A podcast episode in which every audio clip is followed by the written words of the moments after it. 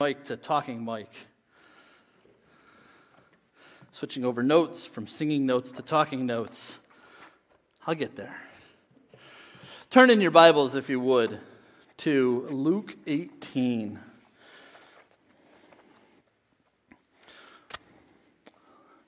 Luke 18, we're looking at verses 9 through 14 today. I was actually drawn to this passage um, some time ago. Uh, I, I, had the opportunity to uh, preach a lesson in youth group on, uh, on self righteousness. I did this in the first service too. Self righteousness. This is the word. It's all about self righteousness.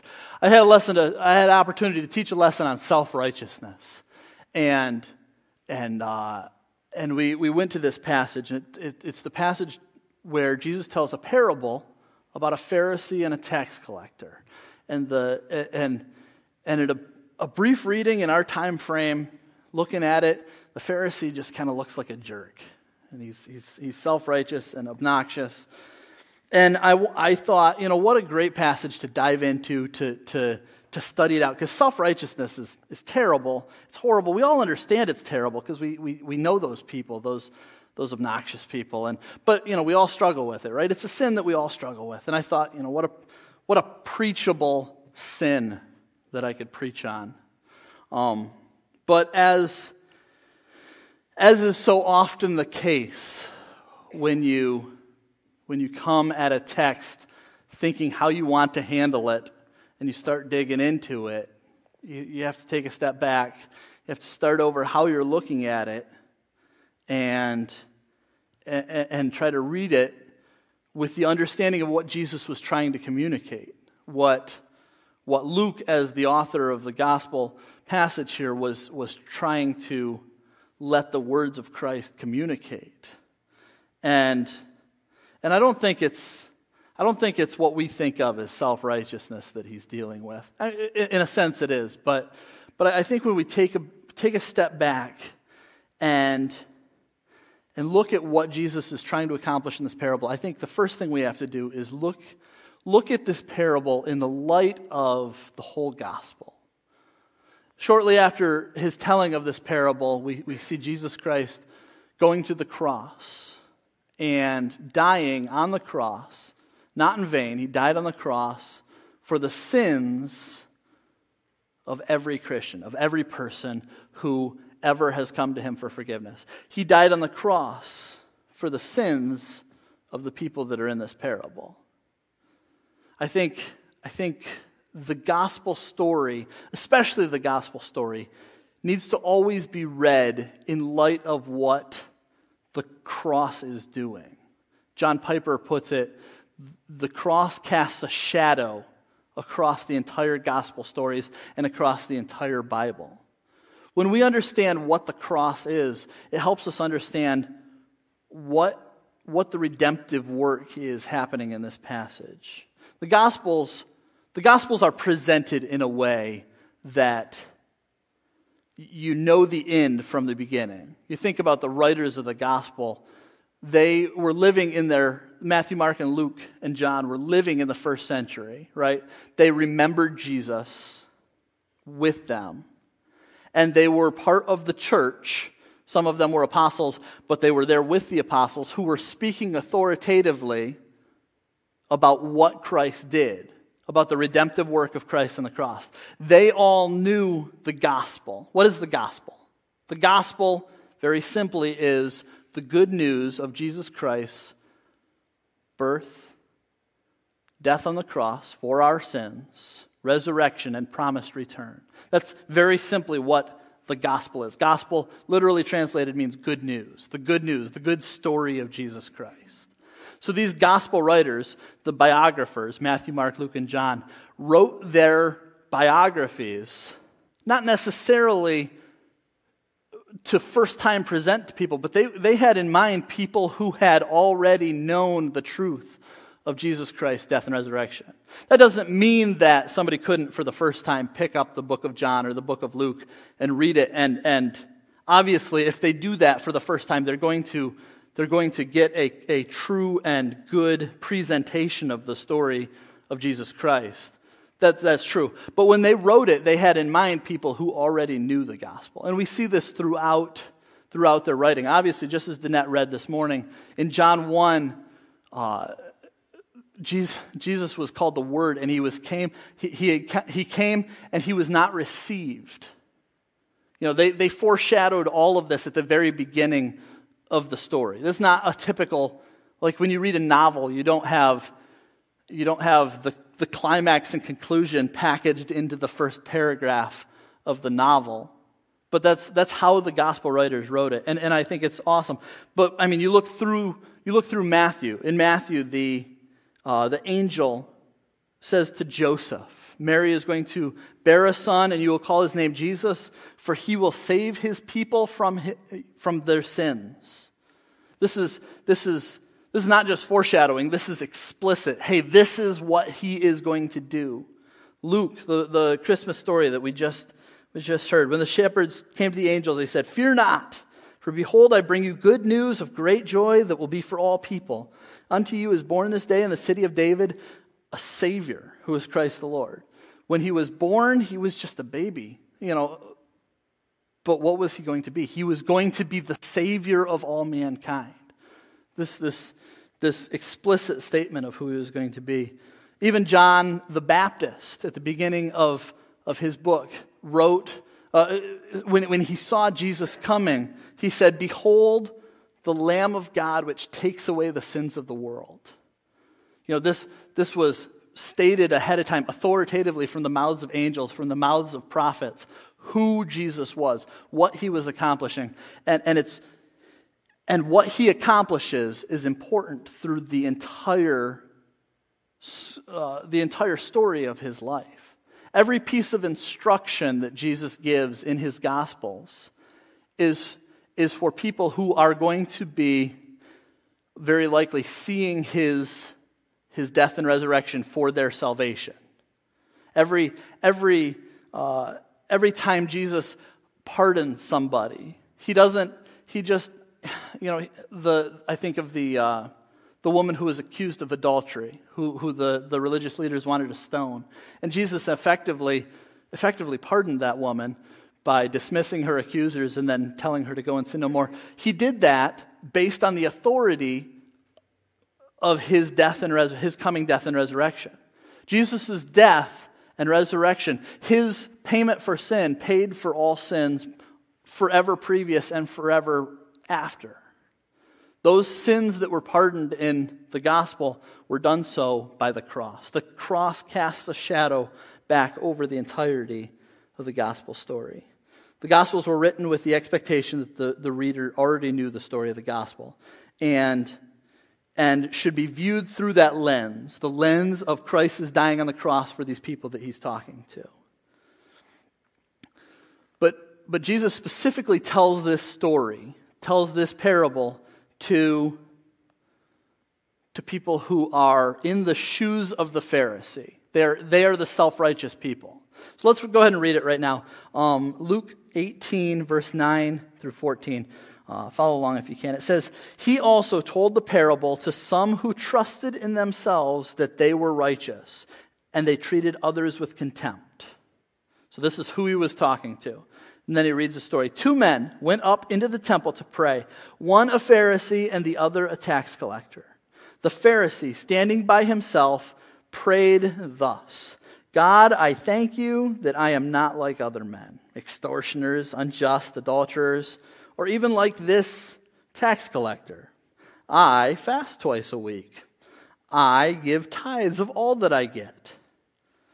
But the tax collector, standing far off, would not even lift up his eyes to heaven, but beat his breast, saying, God, be merciful to me, a sinner. I tell you, this man went down to his house justified rather than the other. For everyone who exalts himself will be humbled, but the one who humbles himself will be exalted. So he's telling this story to people who are in the shoes of the Pharisees. He's telling this story to self righteous people. I think, I think he's probably telling this to disciples as well as other and he's, he's including his disciples in this category of people who are self righteous. Because a couple pages after this in your scriptures, we see the disciples arguing amongst themselves who is the greatest. It says they argued who's going to sit on the right hand of Jesus when they get before the. Like, like these guys, these guys think a lot of themselves. I think he's including disciples and other people who are standing around who are self righteous, who are trusting in their own works for forgiveness. So this is who he's writing to, but I think, I think it wouldn't be an overstep to say he's writing to all of us because all of us have a tendency in our natural selves to trust in our own goodness. All of us have a tendency to, to stand on our own works as a platform of, of why we are a good person. And even if we even if we've ultimately trusted in Jesus Christ as our, as our Savior and, and, and, trust in Him, I think we have a tendency to go back to that. We have a tendency to go back to trusting in our own works, trusting in, in who we are rather than trusting in Jesus. So I think, I think he's writing to his disciples, he's writing to sinners, he's writing to us uh, as he's telling this parable. So there's, there's three, three characters in this parable there's the tax collector, who is a sinner. There is the Pharisee, who in first reading is a jerk. And then there's God. God is the one whom they are praying to. God is the one whom offers justification. God is the central character of this story. They are praying to God. I think as we look at these two other characters, we have to, we have to take a step back from our first reading. Our first reading, it looks like a humble dude and a jerk. But I think, I think that's not quite how it read originally. When Jesus was telling the story, um, we, we, talked about this in church a couple weeks ago, but a tax collector was not just. We think of our own understanding of what a tax collector is, right? An IRS agent. None of us like hearing from the IRS. None of us like, well, except for, you know, shortly after like March or May when they send our own money back to us. We like them then for some reason. None of us like, you know, dealing with the IRS because, because they're the government, they take our money, right? That's, that's no fun. But, but our IRS agents are working for our government, are working for us. Doesn't feel like it, but they are. They're working for us. They are taking this money from us to use it for general good, for roads, for infrastructure, for and you know, we're not gonna like all the things that they spend it on and and, and we could break it down, but they they they put that money back into our country, our good. And and let's be honest, when we when we're frustrated at, at the IRS, we're not frustrated with the person we're dealing with. We're frustrated with the bureaucracy. We're frustrated with the, the, the whole system. This, this is not like the tax collectors of this day. The, the tax collectors in the, the Bible times were, were, were betrayers. Like, imagine if you would, God forbid, the 1940s went differently. Imagine, if you will, that, that Nazi Germany was successful in their attempts to conquer the world and, and we are living under the rule of Nazi Germany today. We're, we're still a country, we're still organized, but we have to, we have to abide by the rules that Nazi, like this is a terrible thing, right? We're, we're all like, Ugh.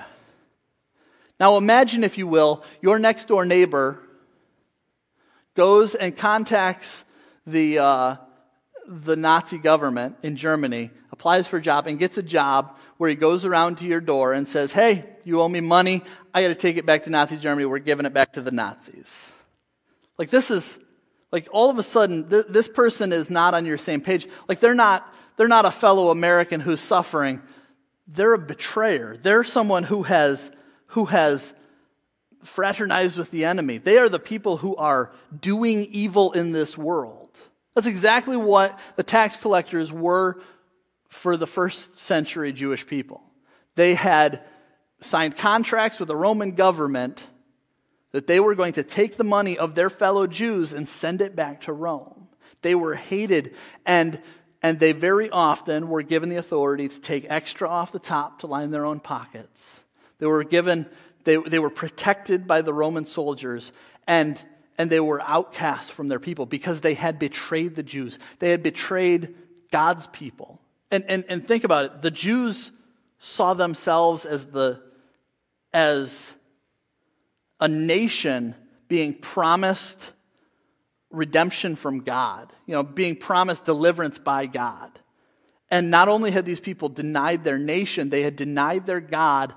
You know, in the minds of the people, there is no greater horrible person, there is no horrible person more horrible than, than a tax collector. They are the worst. And I think the, the Pharisee is also misportrayed because as Christians, we, we understand Pharisees as the people who Jesus fought against, right? We, we look back and constantly he's, he's butting heads with the Pharisees. But this, this Pharisee, this religious leader, well, he stood up in front of church and he prayed certain things that we know are true because you're not going to stand in front of people and pray falsehoods when people can see your life. So, what did he pray? He prayed, God, thank you that I am not like a sinful person, like other men that, that are sinful. Thank you, thank you that I am not an extortioner, that I'm not unjust. Thank you that I'm not adulterous.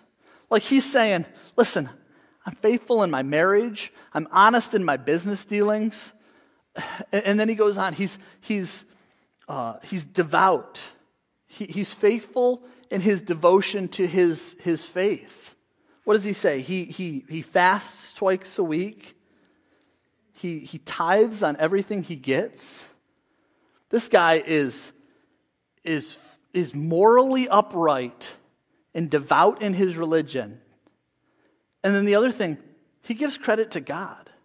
Like, like all this, like he's, he's, he's standing up and saying, Thank you, God, for this goodness in me, right?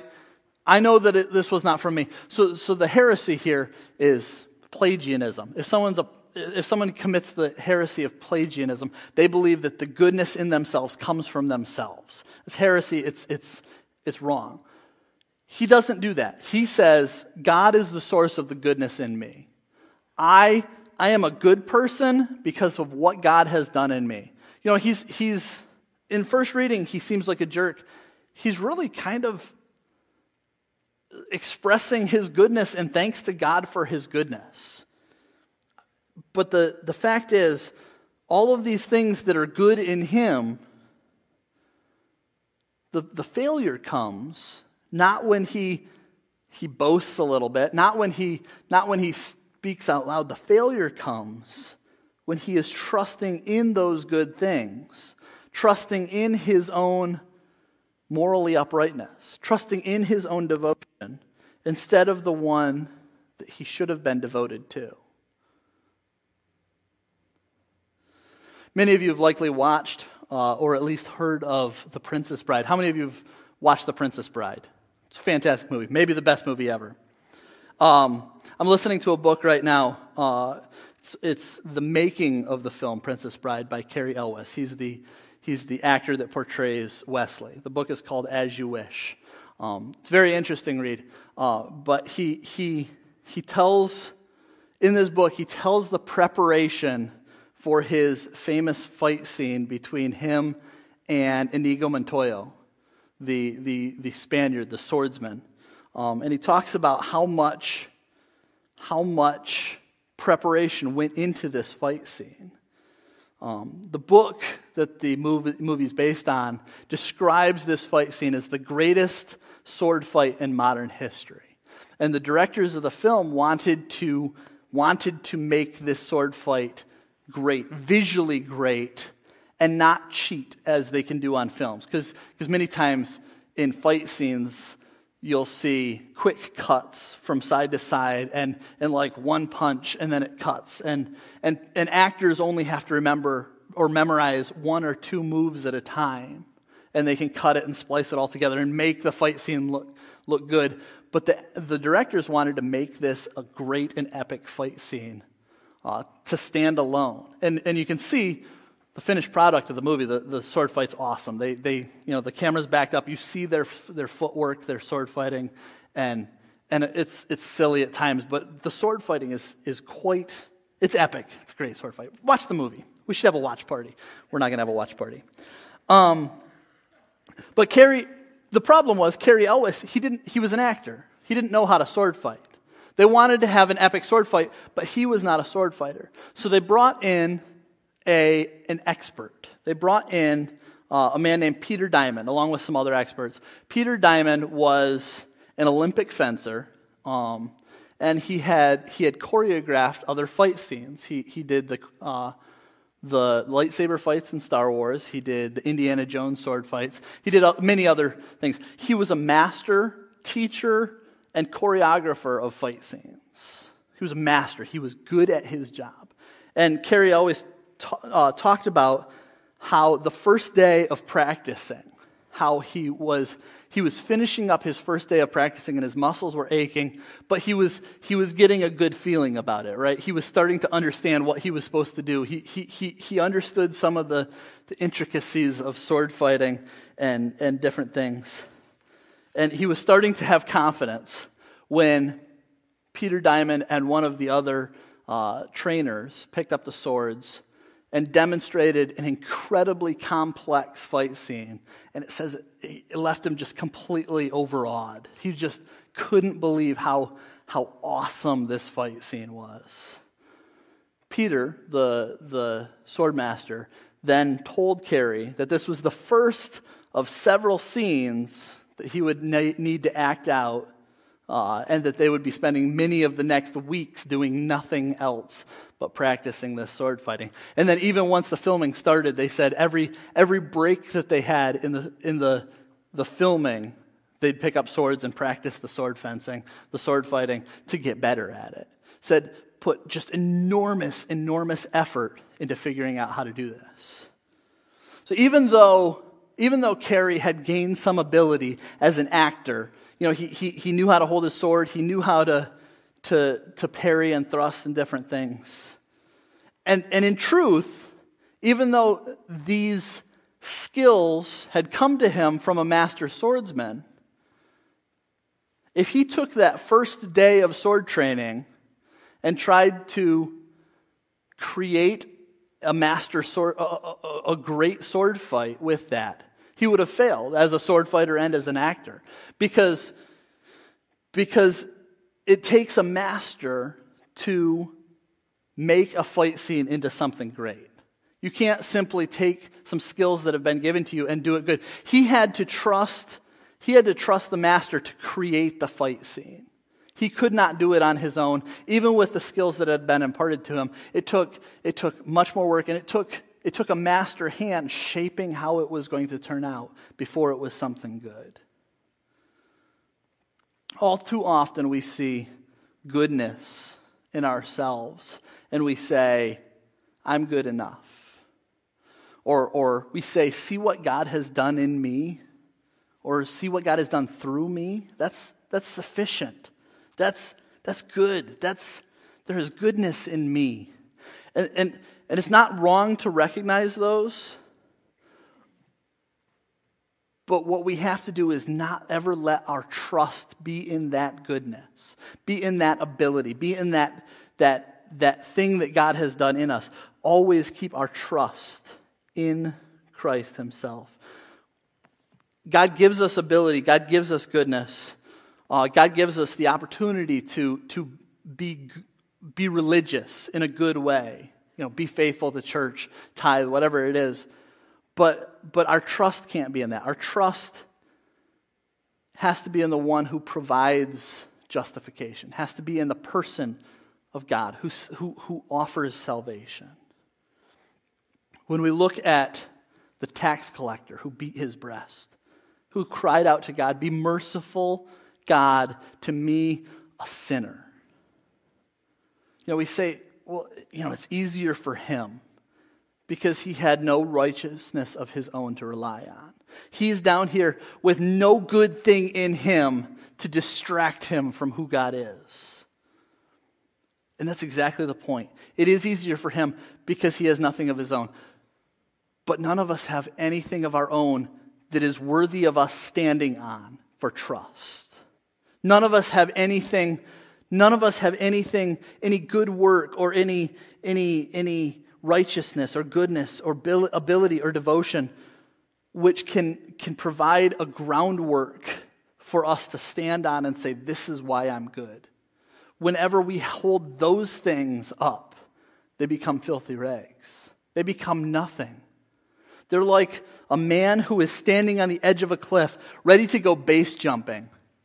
And he looks at his clothes and he says, These are really good clothes. I wore these clothes to an interview and I got the job. These are really good shoes. I wore these in a basketball game in high school and I made the game winning point. These are good clothes. And he jumps off the cliff, trusting in his clothes. It doesn't make sense. It's not, it's not something that is worthy of trust. It has no framework for adding value. Our goodness cannot save us. Our, our ability cannot save us. Our, our appearing religious cannot save us. Only, only a parachute can save a person who is base jumping. And as a person who is a sinner, only a divine work of forgiveness, only a, a God who is capable of forgiving can save our soul from the penalty of sin. This is this is where the climax of the parable comes in. Verse 14. Verse 14, it says, I tell you this. This is Jesus talking after the parable. I tell you this. This man went down to his house justified rather than the other. This tax collector, this sinner who had no good works to his name, who had no goodness, a thief and a swindler, he humbly placed his trust in what Jesus could do for him nothing about his own strength, nothing about his own ability, humbly placed his trust in God for his forgiveness. However, the Pharisee, the Pharisee did not receive justification. How, how awful these words, these four words, rather than the other. This man went down to his house justified rather than the other. The Pharisee went down to his house without justification, without salvation because his trust was in his own righteousness rather than placing his trust in the only one who can provide life changing righteousness. How much clearer it should be for us. These, these people, who are fictional people, it's a story that Jesus is telling. These people could not have seen the cross. They eventually did. But when Jesus was telling to these these self righteous people, these disciples and other people who were standing there, they did not know the cross. They did not know the payment that Jesus was going to make on the cross for them. They did not know the gospel, the story. They didn't have it. They knew that God was sovereign. They knew, they knew who Yahweh was. They knew that Jesus was the Son of God, but they didn't have the full grasp of what the gospel is. That's what we have. We understand what it was that Jesus came. We understand what he did on the cross for us because it's spelled out in Scripture. What great opportunity we have to place our trust in him and what he did. How much clearer it should be for us than it was for them. We have the entire revealed gospel of Christ, which allows us to see the act of sacrifice. It provides forgiveness and justification. And we can see it through demonstrated through the crucifixion. His, his worthiness of our placing our trust in him is so very obvious. God is worthy of our trust. He has demonstrated that, and He demands it. When we when we say, thank goodness I have, God has allowed me to not struggle with this sin. Thank goodness that I'm, I'm good enough in this area. Thank goodness that, that man, I'm, I'm not like that other person who, who, who is so obnoxious. We have a tendency to fall back on our own good works and fail to trust God for our growth. So, so there's two steps here. There's, there's the first time we, step, we trust God ultimately for our salvation. But, but when we do that, we still have a tendency to go back and trust on our own feet, trust on our own good works. And, and when we do that, when we fail to trust in Him for our own, for, for, for our growth, for our spiritual growth, then we fail to grow. We have to set aside our good works. It's fine to have good works, it's important. We must have good works. We must be faithful in our devotion. But we have to set those things aside and realize our trust our confidence, our, our steadfastness going forward in our spiritual lives can only be done on the groundwork of Jesus Christ and what he did on the cross. Let's pray. Dear Heavenly Father, we thank you for the parable of the Pharisee and the tax collector. We thank you for your demonstration for us what it means to have faith and have that faith in someone who is worthy of that faith. We thank you for what you did on the cross. We thank you for salvation, forgiveness, justification, being made as if we are not sinners, the deliverance from the penalty of sin. We are not deserving, we are not worthy, but you, Lord, are worthy of our trust. And that's all you ask from us. We pray that you would give each one of us the strength and the clarity to know how and know when to trust you every day. We praise you, Lord. We ask these things in your precious name. Amen.